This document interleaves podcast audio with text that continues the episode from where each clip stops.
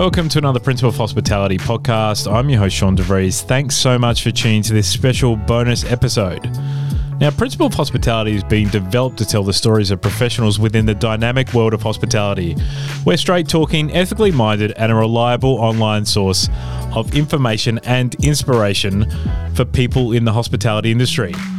Now, with today's bonus episode, it is fantastic to have Tam here, the event and brand manager from our friends at Worksmith, where we record so many of our podcasts in Melbourne here. We're going to talk about this amazing event, which only happened recently, uh, that we're going to put on in a minute. Hey, Tam, how are you? Good, thank you. How are you? I am fantastic. Thank you for asking. Now, obviously, this event uh, happened a couple of weeks ago as we're recording this. It was a fantastic event. I've listened to it. It was awesome. Can you tell the listeners just a bit about it? Who was who was on the panel for this amazing discussion, and then what we can expect from this discussion today? Yeah, absolutely. It was a great event. We posed the question: Who is in control of your venue's narrative? Uh, we had a great uh, lineup of journalists, some PR perspective and uh, hospitality professional. So, James Spreadbury, the former NOMA service director and partner representing uh, hospitality management. Mm-hmm.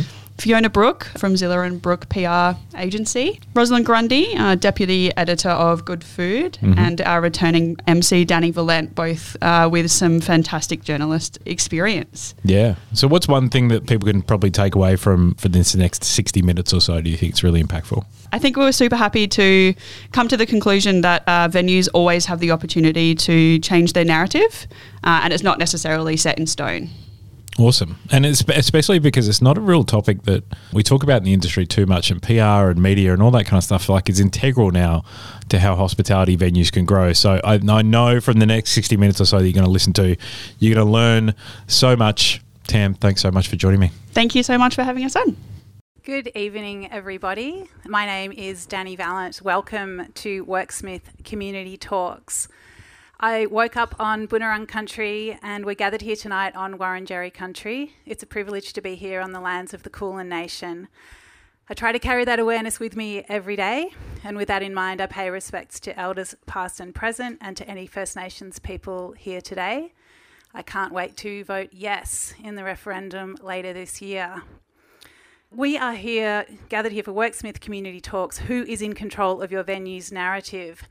My name is Dani Valent. I'm a food writer, I'm a storyteller. I'm pretty obsessed with venues narratives, I have to say. So when I was asked to moderate this particular panel, I leapt at the opportunity. So, a topic like who is in control of your venue's narrative, it resonates immediately with me. I tell stories about venues, but are they the same stories that venues tell or try to tell about themselves? And in the ever changing landscape of social media, what are the roles of journalists, public relations people, marketing companies, and influencers within the hospitality industry? And how can, be, how can venues be equipped to deal with them? Is it worth playing the game of controlling your narrative? Has it already been decided for you by evil people like me? Can you pivot in an established business? And what can you do to have a better understanding of who currently controls these stories about your business. We have got a truly excellent panel to dig into all of this. To my far left, we have Fiona Brook, who runs Zilla and Brook Marketing and PR Agency. Fiona is someone whose emails I always read, although here's a general apology for not always replying to them in a timely manner. but yeah, as journalists, I think Roslyn and I can agree we do get a lot of emails from marketing and PR, and some of them are much better put together than others. And Fiona's always exquisite. In the centre there, Roslyn Grundy. Roslyn is a long time and previous editor of the Age Good Food Guide. She's been had a key editorial role on Epicure Good Food for many years. She's yeah, just someone whose voice and opinions and ethics and protocols I respect absolutely. And she's an amazing person to have on this panel here tonight. Here close to me, James Spreadbury, Adelaide boy, but has spent 13 years in Europe, where he's been a key person at Noma, little restaurant in Denmark that you may have heard of. He was, yeah, just integral to the pop ups in Mexico and uh, Sydney, yeah, which was, yeah, an incredible thing to experience, probably quite incredible to run, James. James is now back in Adelaide as part of an, the Another Kind restaurant group, and certainly an exciting time to be in Adelaide. And I'm sure everything you do is making it only more exciting. Uh, so let's give a round of applause to our wonderful panelists. So, I think when we're talking about when we've got a topic, who controls your venue's narrative, I think we really need to know what we mean by a venue's narrative. So I'd like to start there with a bit of a definition. Fiona, this is something that you deal with all the time. But how do you think about it? These, is this a term that you used when we talked about it? Do you started thinking about it? Did it mean something to you immediately? What does it What does it say to you? I think the the way that we communicate it to venues is really about storytelling narrative is hard, I think, sometimes for organisations to understand or quite grasp of what that exactly means. But we're trying to encourage the venues that we are working with to consider what is the story of their venue. And that could be, and what we do want is we want people to be thinking about this from the outset. And of course, in a lot of cases, people come to us already with their ideas in place. And sometimes, of course, people come to us with no ideas in place. And then we need to work with them and help them understand what that story could be. It's an important first step. First meeting, take the brief, find out more about the venue, find out more about what it is that they're trying to achieve, and ask all the right questions to build that story. And Roslyn, do you think that a narrative is important? Does a venue need a narrative? Yeah, I think they do. I think they have to come, uh, when they approach the media, I think they have to come with some idea in mind about what makes their venue special because if they don't know, they can't communicate it and we can't pick up what they're trying to tell. So, yeah, I think it's definitely important to have a story. It may not be the story that eventually will appear, but at least to come with some ideas of what they're trying to express. And James, Noma is a place that people were are so interested in. Everyone wanted their wanted to tell their Noma story. What was it like to be integral to the venue? How did you think about narrative? Mm. That's a good question. I think the word narrative for me is still a relatively new word. and I think that now I use that word because I look at things a little bit differently. But I feel that when I was there, it wasn't so much driven by that. And coming from a sort of an operator's point of view, it came from much more of a place of, I guess you could say, philosophy or culture. And I think the word culture and the actual culture was what we worked on and focused on a lot. But that culture became a part of the story and the storytelling. So I think that you're right in saying that for operators and venue, it makes much more sense to think about it as a story and getting the, that story across. Yeah, it's interesting because when I review a restaurant, my first question to myself when I walk in or when I'm thinking about going there is what is the project of this restaurant? So, project is more the word that I would use, which is maybe more what you're saying. It's who is this restaurant trying to be? What are they trying to do? And then do they succeed on their own terms? That's my question to myself. But then, of course, when I'm communicating that, I'm expressing it in a narrative. Fiona, how do you balance that out? What kinds of starting points might a restaurant or a venue come to you with, and how might you lead them along that path to telling a story? It certainly starts with the venue's reason, the people behind the venue. What's their reason for starting a restaurant? How are they contributing to the the restaurant culture in Melbourne, are they is it based on their tradition or their culture? Or is it based on previous experience? Or is it based on a gap in the market? Or is it based on a certain ethos and a philosophy of how they're looking at food and how they're using ingredients. So, working out what are the reasons they decided to open and why people would want to go. Why would people be interested in experimenting? And if they're and if people are looking at a venue, for example, that's with a traditional like a cuisine that we all know and love, Italian for ex- eh, cuisine, for example what are they doing to contribute to the already very busy and um, much loved Italian cuisine elements and venues in Melbourne, and how are they adding to that? Because that's that level of newness or innovation or some little hook, tiniest little hook.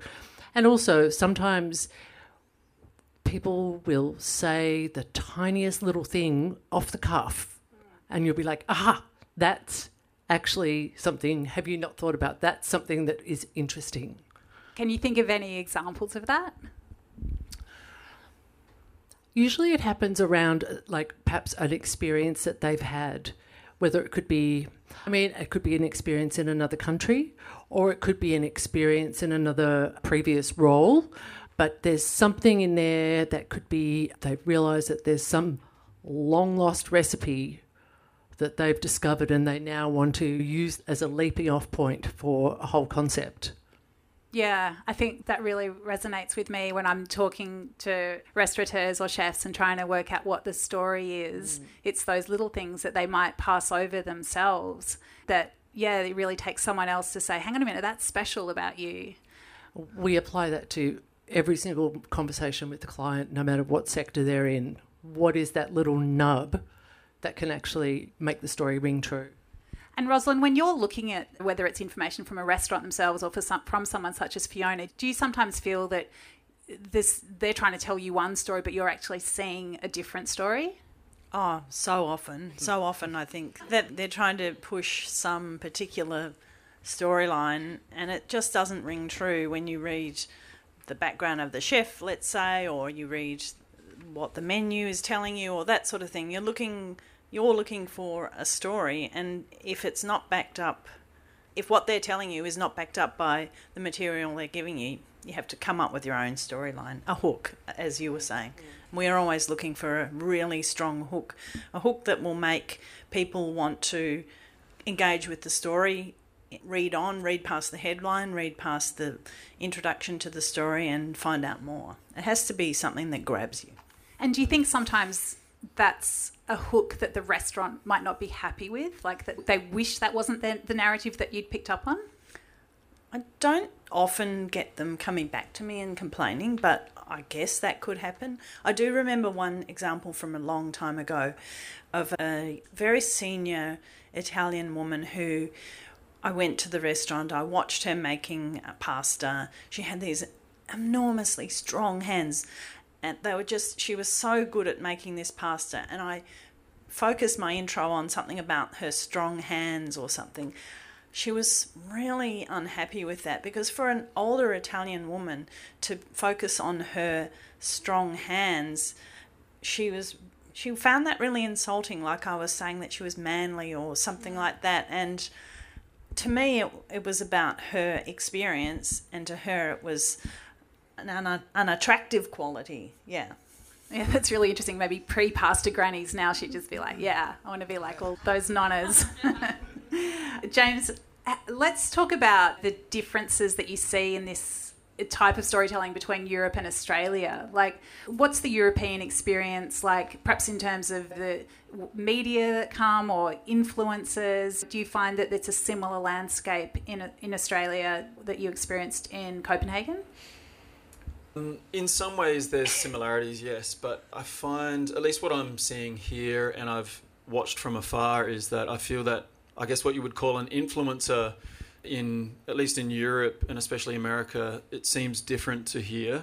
Um, one thing I've noticed here in a positive way is that I feel a lot of who is influencing are those that are actually heavily involved in the industry, whether they be PR or journalists and especially in the last few years, obviously with COVID, but I think anyway, not everybody, but many in much more of a supportive way.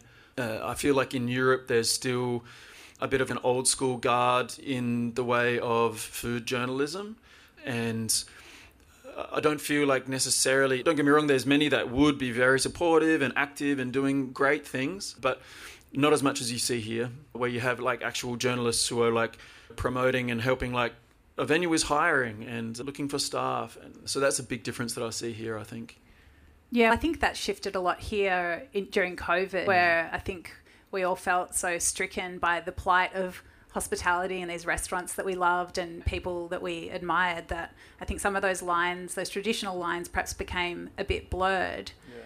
Yeah. Not everyone agrees with that, though. Not everyone's fully on board with the idea of journalists and venue owners, for example, being a bit more supportive of each other.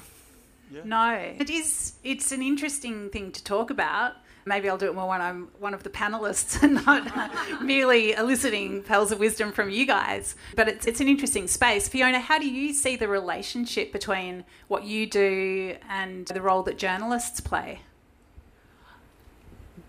It's definitely about making sure that the journalists have the best case scenario that they can then draw upon and then to bring them into the venue, to encourage them to enter and to then have their own experience. And of course, the most ideal situation is if we can have what's written in the media release be somewhat borne out by the experience.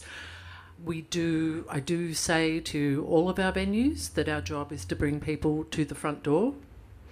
And then once somebody crosses that threshold, be that a reviewer or an influencer or someone who's going in for to do an interview about a venue, whoever it is who's crossing the threshold, you should think of everyone as a possible reviewer these uh, currently.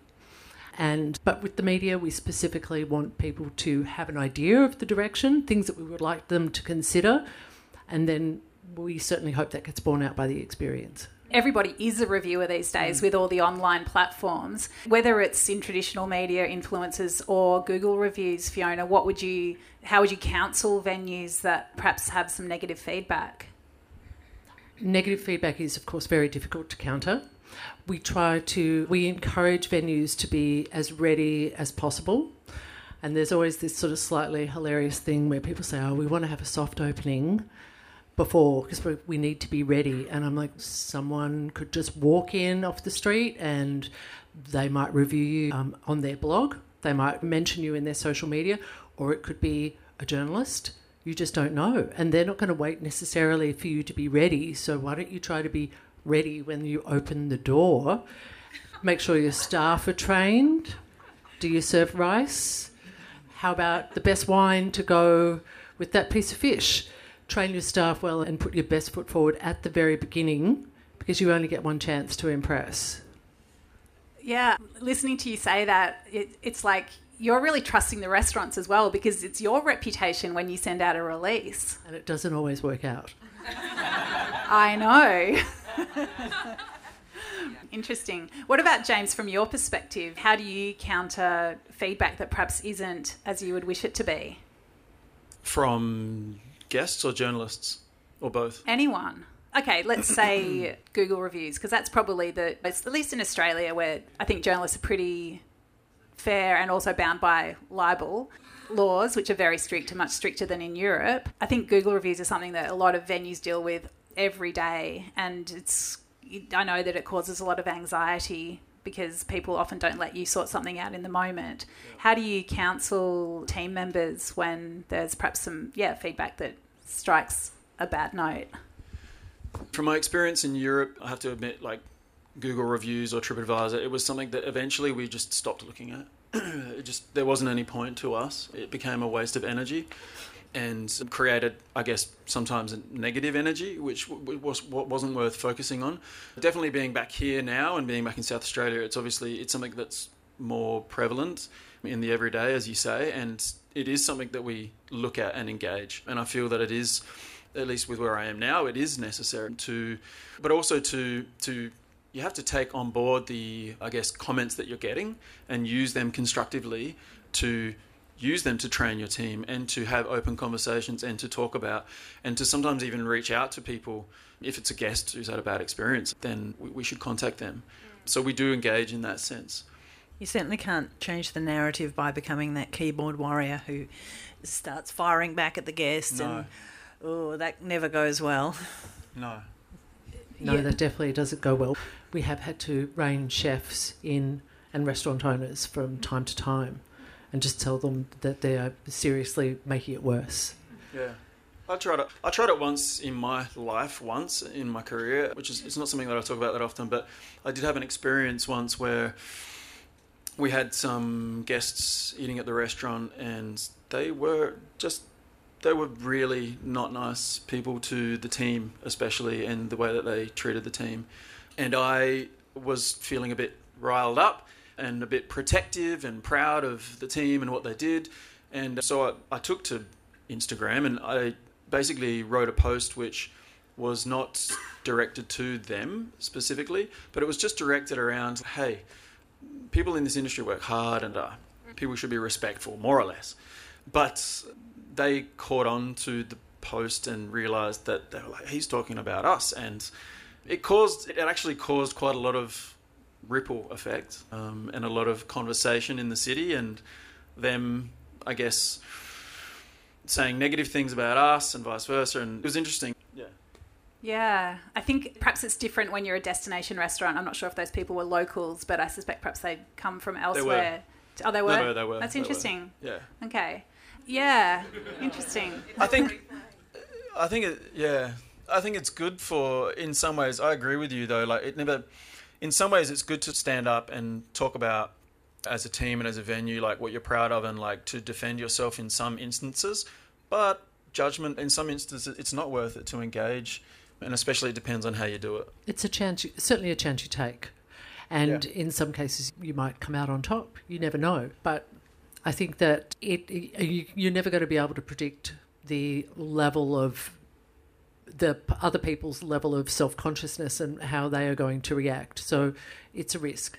Yeah. Yeah, I think I'd be saying let it slide, even if you're really wanting to vent, because it so rarely goes mm. the way you might hope it would go. And as you say, people are unpredictable. You just don't know. I would just counsel against it. All right, so consensus is you can't really change your narrative by fighting back on Google, especially not at 1 a.m.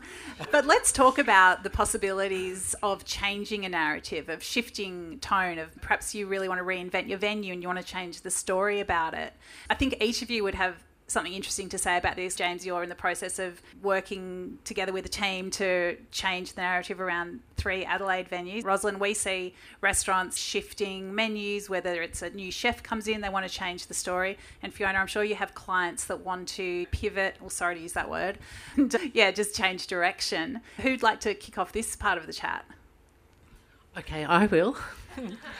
it is true. I remember a few years ago there was a spate of restaurants that would open and then close within six months and then rebrand. Do you remember that patch that we went through?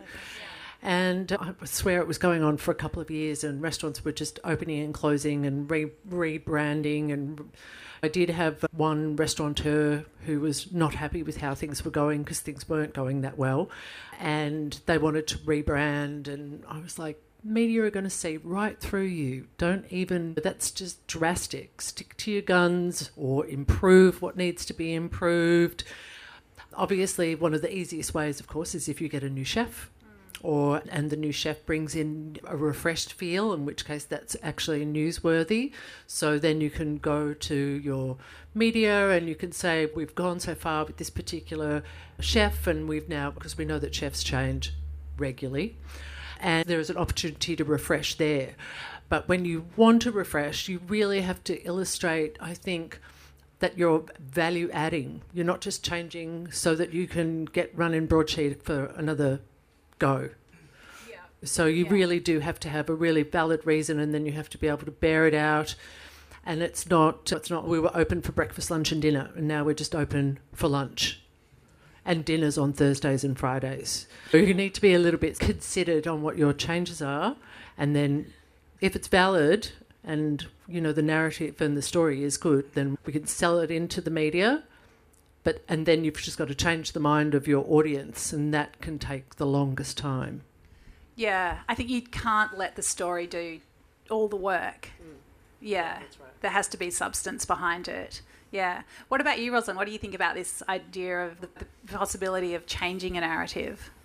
I was trying to think of examples of this. I can't think of too many examples other than when you say restaurants flipping. And there are some restaurateurs who have f- changed concepts and have done it really well. And I'm thinking of people like Andrew McConnell. He seems to be able to just do that really cleverly. Maybe a venue hasn't worked. For example, I'm thinking of his place in St Kilda. Mm. Goodness knows, he gave that place a red hot go. He tried it as mm. Golden Fields. He tried it as mm. Supernormal Canteen. There was Luxembourg. I He- them all. I went to they everyone. Were, they were each of them great in their own way. They were all fantastic and they each had a different narrative, a proper narrative. He did the work on re- renovating the place each time so it had a different look, a different feel, you know, so a completely different story. And he, okay, he seems not to have been able to make that space really work despite his best efforts, but the story was always a really strong story. There are other places that yeah, just do seem to flip on a dime and just doesn't work. He has the commitment, he has the brand, uh, the Andrew McConnell brand, and he also has the funding to be able to give it like a brand new sort of sense and a brand new menu and put in a brand new team or make the team seem like the chef tell that story as well. But that's a really big commitment, and most venues do not have that kind of money behind them to attempt such a massive undertaking. No. I think there's also something in the more you try to change direction, change the story. I don't know, I feel like for myself as a journalist who's hearing that, you're just thinking, eh, like, how much do I want to invest column inches or research time into this venue because is the space cursed? Is it, am I just going to have to pull this in a month or two? I don't know. Uh, but it's such a tricky one because yeah, every idea seemed like a good one, but yeah, maybe who knows what it was on that windswept stretch of Fitzroy Street. I think you nailed the problem right there. Could be. James, tell us about your experience in returning to Adelaide and what the project is um, at the group. Yeah, returning after, I guess, such a long time away has been really interesting. It's been challenging, of course, coming back to Australia, getting used to the culture and the industry as, again. And it's, of course, it's so different. And even when I talk about where I came from working, sometimes it's a hard example to use. I think that there's a lot of lessons and a lot of value in things to talk about, but it can sometimes be, for me as well, feel a little bit difficult to say, yeah, at Noma we did this, and it's, yeah, but how are we supposed to do that in a small neighbourhood wine bar? But I think. It becomes a barrier, do you mean? No, I don't think it becomes a barrier. I just get a little bit, I guess I get self conscious about right. just being sensitive towards that in the yes. way that you speak about it. For some people, it's it seems far away. Yeah. And I think that's important to remember. But in saying that, I still feel like there's a lot of value in lessons uh, from things that we did there and things that I took away from there. But it is very different. And so, what, sorry to I'm just circling back to Dani's question. Tell me, tell us about what what you're doing with the venues in in SA to reposition them. Yeah, one of the challenges we're finding well is that I guess the three venues that we are now working with, they're all venues that had existing personalities within the city. And some of them for quite some time. One of them has been there for 12 years, and another for 10, and then another for three. And there is that challenge of those three venues getting new ownership, followed by new management, and then form, formulating, I guess, a group to try to tie them together with all the good intentions of, especially more so about building like a culture. But I, I think from the out facing to, to the guest facing, it, it is a challenge because we do have there is one of them that's been there for 12 years. It has been renovated. It is a slightly different, quite a different concept, and there is a new team and there is a new chef, and it's something that we're working on. And I would even go as far as saying, from the very beginning, we even engaged with a very good PR company because we felt like this is the right thing to do. And it's something that I, in my previous work, had been slightly used to, even though we did a lot of that stuff ourselves there. But here and there, we would work with PR companies. And in returning, we tried to do that, but we also realized actually it's too soon. We are still in a stage of like we're still figuring out ourselves, like establishing. Even though we had a clear idea of what it is we want to do, we're still building that message and we're still building that internal story or narrative. And I guess not only from a budget perspective, but also giving that message to someone who can put it out there, it was maybe slightly too early in retrospect. You, when you say that word culture, to me feels like the venue's internal narrative, the stories that you tell one another about yourselves. How does it? Does that always have to be? Does that always have to map onto the story that you tell your customers, your audience? Not necessarily. I don't think so. But I do think that the I, th- I do think that, that the final outcome, the final delivery and execution is always better if there is a strong culture, regardless of whether a journalist or a dining guest necessarily oh, takes note of that and sees it or feels it. In general, in general across the board, I feel, of course, it's something that's very important. Yeah. I think it's really important, and Yeah. I feel reasonably attuned to it as a diner. Yeah. Where if it, your restaurants can feel very hollow if the story is doing a lot of the work that the soul of the restaurant doesn't support. So it's really interesting. I suppose not all restaurants would have the time though to do what you're doing and wait and really feel like they know who they are and then really open the door, pull the curtain back. Okay, now we're here. Yeah. So it's how do you operate while still figuring that out? Yeah, but uh, on at the same time, I think for like venue owners, young venue owners, new venue owners or operators, I still think that it's worth making sure you, you said yourself like making sure that you've really understood yourself and you've got that clear message. And the most important thing is before you go out and tell anyone else is that your team understands it and that it's not just telling them that they actually feel invested and that they feel a part of it. And then it's going to make spreading that message so much easier. And that goes even beyond when you're when you're outside of your venue in a public space or your team or staff are outside in a public space it's also about how they interact and hold themselves because they're an extension of your venue and your culture.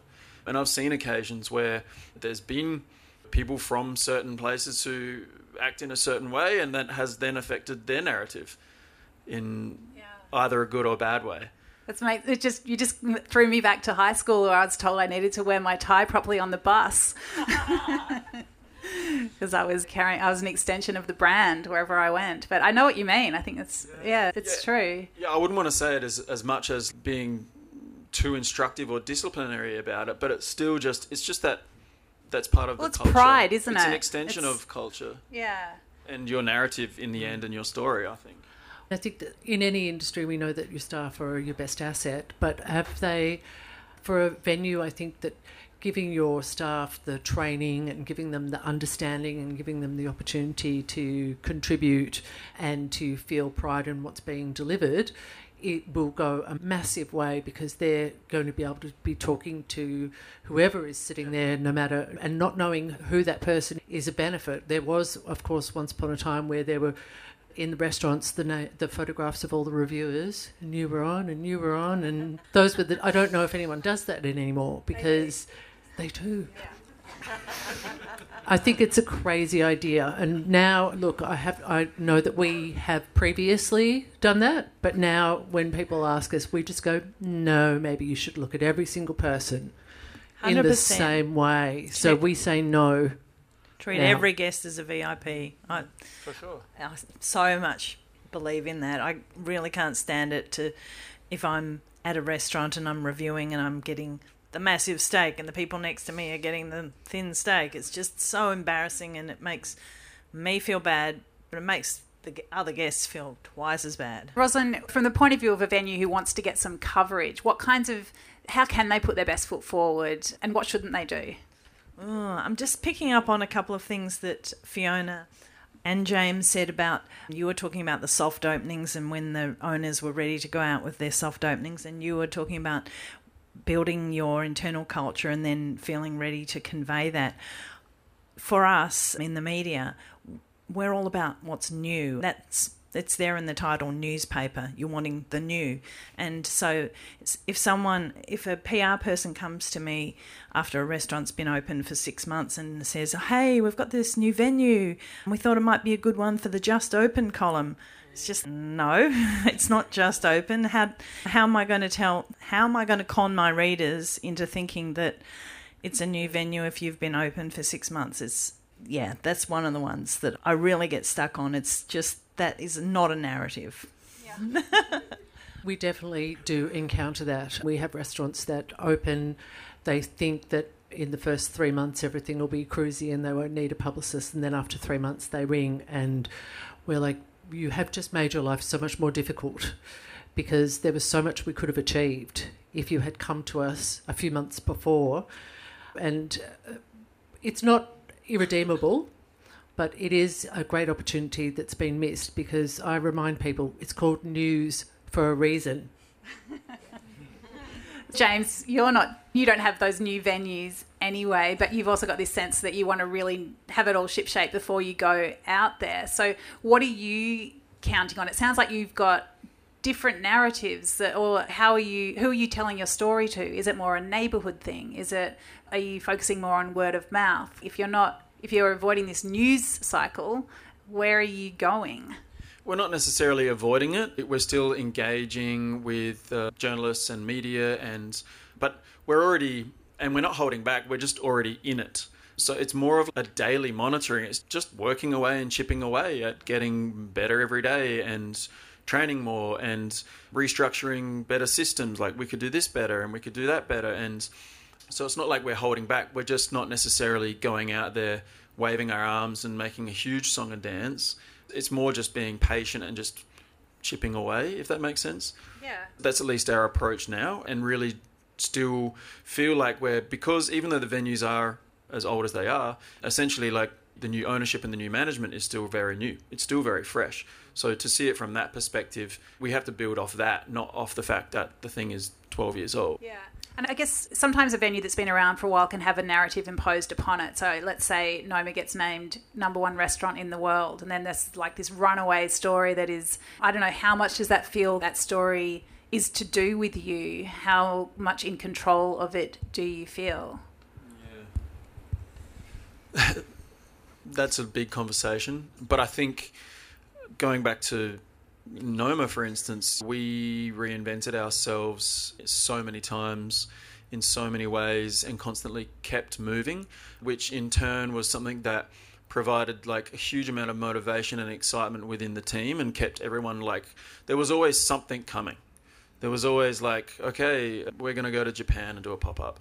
And then the year after, we're going to go to Sydney. And then we're going to go to Mexico. And then we're going to do something else. And then we're going to close down. And then we're going to reopen. And then we're going to change the way that we do the menu completely. But of course, there was a lot of like experience and skill in getting the messaging right. And it was poured over and over, all the details. And that was even without using PR, that was done internally by not just one person, but a big group of minds thinking together. And but of course, as I said before, it's easy to when you're talking about a place that's already. It didn't have to be done. It's not like we were trying to get attention, but of course, it did bring fresh excitement and attention each time something happened. Not only internally, culturally for the team, but then of course, certain people. Of course, some people are like, "What are they doing? Who cares?" And but the people that were interested were like, "Oh wow, they're doing that now. That's amazing." But what about that narrative that isn't yours, which is other people have said you're the best restaurant in the world? Where, how does how do you integrate that, if at all, you, if you do, with your own stories? I know it's might sound cliche and easy to say, but stay humble and have that mantra. And as you were saying before, treat everyone like a VIP, be good to everybody. We had people that had we had a lot of attention and we had a lot of there was a lot of access. We were very open to a lot of let's say media or journalists. But for us, one thing that you said, anyone could be anyone and a reviewer. So it's much easier just to just do the absolute best you can for everybody. And we we found that was the best possible way to approach it. And I think that it was very noticeable. Yeah. Hmm. I'm going to turn to you guys for the very best questions of the evening. We've got a couple of mics that'll go around to the audience. But before we do, I'd just love to check in about influencers. Fiona, you're do you deal with influencers? Like, We do. can you talk about that side of what you do? Yes. Once upon a time, we would have different events for influencers and media. We wouldn't put them in the same venue on the same night because the media hated having the influencers there with their big cameras taking photos and interrupting the proceedings and making the food go cold. And we don't really do that anymore because I think that there is a wonderful understanding now of the like whole ecosystem and everyone really actually works together the influencers that we work with are people that we have very long standing relationships with. Some of people we've been working with for five, six, seven, eight, nine, ten years since they had like little tiny, teeny little blogs. They're mostly micro influencers. We send them invitations to come and dine. They will always come to enjoy the experience. We don't ask them to post. If they wish to post, if they enjoyed the experience, they can. We try to make sure that they are given the best and a good experience by the venue, and then, of course, they are expected to acknowledge that they were given this opportunity by the venue. So, this is what we expect of them and what the venue would probably expect as well. If they don't feel that the experience was up to scratch or that their readers would like and they don't post, that's fine. We don't insist that they post. And uh, that sort of seems to have worked quite well. We don't engage paid influencers. Sometimes influencers would say that they would like to get paid, and we would say that's not really part of the deal. We'd rather you came and enjoyed it yourself. And if you want to write about it, great. And we don't hire massively paid influencers because most of the venues and clients that we have do not have that sort of. So we work with the small to medium sector and small run family companies and very few big corporations. So we don't engage influencers in that way. And venues often get approached by people who promise posts in exchange for free food, sometimes cash, but most often it's at contra. What kinds of things would you advise venues to be mindful of if they want to engage in, in those kinds of relationships? I know that we have very some of our restaurants are like no they won't they never do in other cases we have venues that actively engage they have ongoing influencer programs so every six months we would do a big influencer push for them and that's the way that they like to engage so it really varies i think that occasionally sometimes things can go wrong if you invite some influencers and then they drink the bar dry it has happened. It has happened, and that's disappointing because we're all working together. You, you would imagine. Anyway, so needless to say, if that happens, we don't work with those people again. We have really strong relationships. If a venue, I think that you just need to double check who the influencer is, what's the value of it, sure, it's an experiment, but buying an ad in a newspaper is an experiment also. So you just have to, I think, assess as publicists. We would look at the review, we would look at the influencers and say yes, we agree, or no, we think that's a time waster. But I think you just have to assess how what their engagement is like. Is that the right audience for you? Are the other pictures of them all on holidays in Byron Bay? Is that relevant to your audience? Yeah. Have we got someone with the mic in their hand that wants to ask a question? No, you're going to pass it around. Okay. Put your hand up and Jane can head over with the mic. Come on. Britt. Hi, guys. Thanks for being here tonight. It's been great so far. I essentially have a question in terms of your narrative relating to your value in terms of the dollars that are sitting on your menu page on your website quite often I have, as a marketing manager, that concern of is what I'm putting out there when people don't know enough about us yet to see those, to go to our menu and see our menu items and be like, you know what, this is actually, this seems worth it. This seems like something I'd want to try. And or is it the case of oh no what you're looking at a menu item on a page and you just think how how can you actually display that this the work and the effort and everything that goes along with it how, you know, when it comes to putting yourself out there on social media, is what can be the best way to demonstrate your value to get people to go to your website and actually see that experience as being something really enriching? I can hear a lot behind that question. Yeah, sorry. Um, yeah. James, do you have a view on that? Yeah, that's a hard one, but I think I think you have to have a level of confidence and market research, of course, to have a look around you and compare in a way what everyone else is doing not to copy and follow, but I guess to set somewhat of a standard of what others are charging to make sure that you sit somewhere. If the, wherever the venue sits, maybe it sits along other types of venues like that that you feel that you align yourself with. I think is a good way to start, and then by actually, of course, executing and delivering, and then the, I guess the word of mouth is the place to start. I'm not sure if that answers your question, but that's where I would start. I would say have a really good about page on the website or have notes or menu descriptions about that backs up a little bit the price of the dish because it's got this aged soy or the something mm. in house or the learnt in Hokkaido, whatever it is. Like just a bit of narrative around it that puts a bit of heft behind this raw number and that you've that this it makes it clear that this is something that you've arrived at because hmm. that's what it needs to be. What do you think, Ros? Like we look at menus a million times a day. Do, what, how closely do you look at prices, and do things sometimes leap out at you as a little bit awry? I don't really look too closely at prices actually. I'm more interested in the dishes themselves rather than the prices.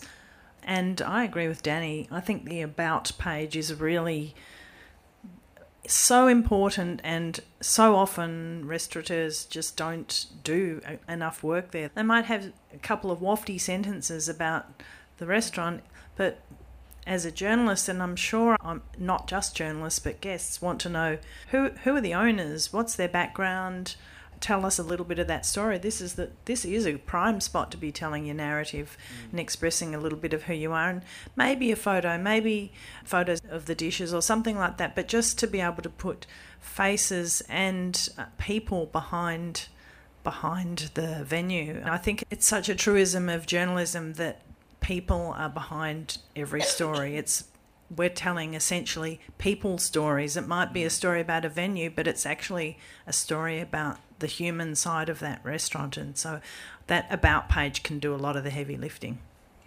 I think that's what make people feel connected, obviously, into the story. I would just add, I think, I think it's very worthwhile to also just heavily consider your menu wording and the way that menus are actually written. Don't underestimate how a layout of a menu can read. As an operator, it's something I think about a lot, and you do see it a lot these days. I mean, I know I get it. Sometimes it makes sense when you read a menu and you're like, artichoke and leek, and you're like, okay. Artichoke, leek, guanciale. Yeah. How does that come together? Tell me, is it sauteed? Is it roasted? Tell me a, little. Give me some adjectives so that I can put that dish together in my mind, not just a shopping list. Yeah, I think in the old days, like especially in fine dining, but like menus would read like super long. It doesn't have to be that way, but sometimes just a little bit more to entice people and give them a picture. Has to fit with the style of venue. I guess don't talk, don't over explain, but also don't assume that just because it's an ingredient that you know backwards because it's in the restaurant every day, perhaps your audience doesn't know. People often can get put off by too many unfamiliar words in a dish description. So yeah, I just think don't be afraid to go a little bit of a bit of the sell without being too over the top when you're yeah, I think it's a really good way of demonstrating value. And I also think that from your the chef and the team point of view, if you can talk about the experience of the team, is really beneficial so people understand that there's been a history, and a journey to this particular point. Do we have any more questions?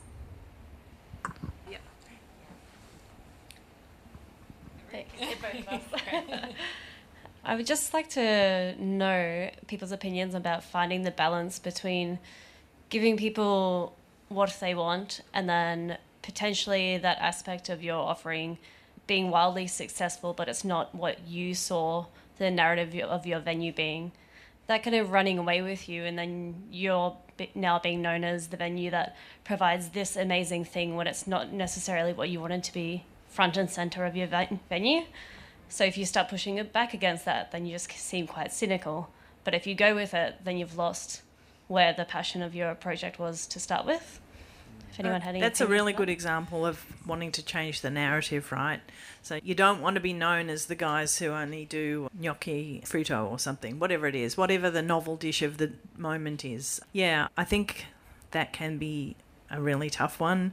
A lot of people have seen it on broadsheet, seen it on Good Food, seen it on Instagram and want to come in and try that dish. Maybe just bring it back as a special is what I would be saying instead of having it on if that's the way you're wanting to change it. That's true. The other thing is, of course, having your staff really talk about the other components of the menu. There are some things that never move off any menu, like the kingfish at Ballerina has been there for forever and ever. So there and I hope it stays. and I hope it stays. And I know at St. Ali, my Mexican cousin has been on the menu for a million years. But I think that making sure that your staff are encouraging people to explore new items of the menu, maybe there's a way that you can actually put some of the things that uh, uh, they could go maybe further down on the menu somehow or another, maybe resort your menu and look at putting new things at the front so that you're encouraging people to see the dishes that you want them to try. And then, of course, beautiful photographs of the new dishes as well on your social media. That's one thing that we haven't really discussed, but having beautiful photography and video and then using that on your social media as well so that people are very responsive to hearing more about the new dishes. And so you're going to be looking for those people who would be more adventure, a little bit more adventurous. That would be, I've had that dish before. Let me try something new. Let me see what else these guys can do. It's a. I think that's a really tricky one because you don't want it to be like killing your soul that you have to keep serving up this dish. It makes me think of like Sting or U2 or whatever that has to keep singing those old songs and but I think a lot of artists and perhaps chefs come to a point come to a point where they realize that it is a privilege to give pleasure to people if it's something that you can bear to do and like it makes money. Maybe it should still be there but you just get a lot of your creative energy from all the stuff you're doing around it. But i would say if it really feels like you're not being who you want to be like that's i don't know that's probably not worth it. So i just bite the bullet and tell different stories and just be just live them be just stand behind them with confidence. And uh, yeah just go forward. Oh no, we don't have that, but you've got to try this. I'm like, oh, this is so amazing. You will not believe how much you're going to love it. Keep talking till I order it. yeah, move on. Then we got time for another question or two. Oh, yeah. uh, my, mine's a little bit more of a quicker one, but I was just wondering if the type of publication that you choose to work with, particularly with a new venue opening, does their story have an impact on your own venue as well? For instance, say the age and broadsheet might have different connotations, but how does that affect your venue, do you think? And is it just down to doing your own research? Roz, do you want to pick that up? I'm not sure this is going to directly answer that question, but we are often put in a position where we've got a new venue and we've got PR people who say, all right, broadsheet's getting the first look but you can talk about the menu. Or broadsheet's getting this, but you can do this. And it's unbelievably frustrating to not be given an opportunity to tell our readers the full story. It's not about our egos as the journalists, it's actually dudding our readers from a really key part of a story. And so that's endlessly frustrating. I'd rather we were all given the same information or much the same information at much the same time and best person wins. Look, it is a regular conversation that we have with clients and we encourage clients generally speaking to make it an open situation where everyone gets the information then in some cases some uh, one of the organisations more aggressively will say we want to have first look and I guess if they come in first with the opportunity, then we would go in that direction. But we also try to counsel a fair overview. I don't think people have very strong, a lot of venues don't really have a strong idea of who their audience is. They think it's a certain type of person and I'm reminding them that people get their information in all sorts of different places. So it's it's wise to have a broad spread. I'll just add to that. If a venue thinks that broadsheet is a better fit for their intended audience, then by all means do that. I'm not saying it has to be open slather, but I I don't like it when I feel like I'm being manipulated in what I can give our readers by PR people playing games. We had a, a situation a few months ago with a hotel that was opening with a with a restaurant, and the PR people they're not from Melbourne, they're from out of state, were gave the story to a Sydney title and then left us with nothing, wouldn't even tell us how many seats the restaurant had, let alone anything about the food, anything actually at all about the venue until four days after the restaurant had opened. And when it came to the review, they not only they were trying to control that as well, and so they wouldn't let us send our photographer into the restaurant when the restaurant was open because they said it would be not fair for their own hotel guests. So they had us come in at a time when the restaurant wasn't even open. They brought in their own stage managed crowd, and we had the photos taken like that. And it was just. How is that even an honest representation of the restaurant for the people who are going to become your customers? It was just really frustrating. Wow, that is a really excruciating example of someone trying to control their venue's narrative and, uh, yeah, perhaps not succeeding and also annoying many people along the way. I think we've got time for one more question. Here in the middle. Hi, I just wanted to follow on from reinventing a narrative of a venue, and uh, that there are a few venues that I suppose make an appearance in media quite often, and it feels like there's a lot of venues who don't, whether they've been around for a really long time or they haven't changed their offering or changed their narrative. I suppose my question is there a point where a venue just falls on the wayside and gets forgotten? How do we manage that as we go into years of operation, that kind of thing? It's a really great question because restaurants don't want to just be news for the first few months. I know that I love in my Sunday Age column writing about restaurants that have been around for a while, and I feel like restaurants that have been there for two, five, 10, 15 years are actually better than the ones that have been around for a few months. Sorry, I'm answering the question. moderator, moderator. Dan- um, Dani does a very good job of that, I must say. I think that's you're one of the few voices who does visit restaurants that have been open for some time. But they're so good. Yeah. But I would say went to Coda recently. They're about to celebrate yeah, that 14 or 15 years. So I think an anniversary is always really good. I think the amazing winter dish, Andrea's Nonna's Ribollita or whatever, like some kind of story, some kind of hook. So it's about finding the news when it's not exactly new, but mm-hmm. it's something that's a great narrative. Can I jump in there though? I would caution against either the anniversary hook because it's important for often a restaurant. That's an important hook for a restaurant. Your customers probably won't care about that as a hook. It's not a selling point, and probably if it if we're going into winter and the chef's doing a winter menu, yet they should be. So that's not a selling point either. That's not a hook. That's not a hook either.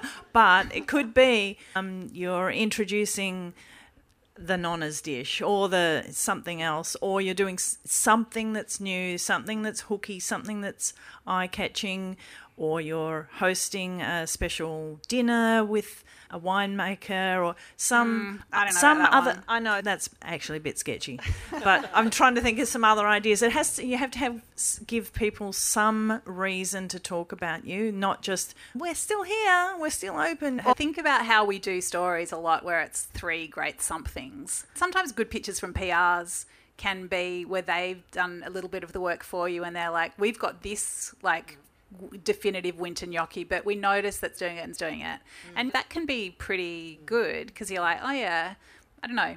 Just pointing out a possible possible trend. Yeah. We we often recommend collaborative events like bringing a new voice into the kitchen for an event or a residency or some other component so that it's a brief way of reminding people that the venue's here and here's this extra reason why you should attend and why you should go and visit. And with great photos. And with great photos. That are in oh. the format of the publication. Cannot stress ah. enough yeah. how important photos are. If you do nothing else, sorry, Fiona, I'm going to say it. Don't hire the PR person. Hire a photographer. Uh, hire a professional photographer without photographer and get landscape format photos because you might have noticed all websites are landscape photos. They don't want those portraits really. So always get la- good quality landscape photos. Not too dark. yeah. And ca- if you've got a dish in the photo, provide the caption to say what is in that dish. Don't leave the journos guessing what's in the dish. Otherwise, they're yeah. going to have to follow up and they're going to get annoyed every time they have to go back to you. 1163B JPEG, not that useful. I think we better leave you some time to grab a drink and chat amongst yourselves and also talk to the panelists. We'll be sticking around for a little while. But thank you so much for being here. I hope you found these insights and tales from the front useful, instructive, hopefully a little bit actionable. But will you please join me in thanking Fiona, Roslyn, and James?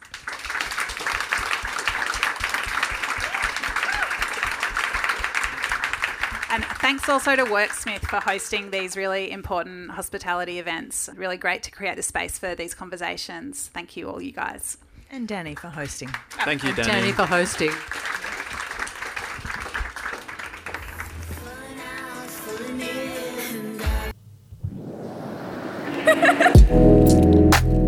Thanks for tuning into this episode of Principle of Hospitality, the special bonus one in collaboration with our friends at Worksmith. We hope you really enjoyed that panel discussion. Thanks to everyone involved for putting it together.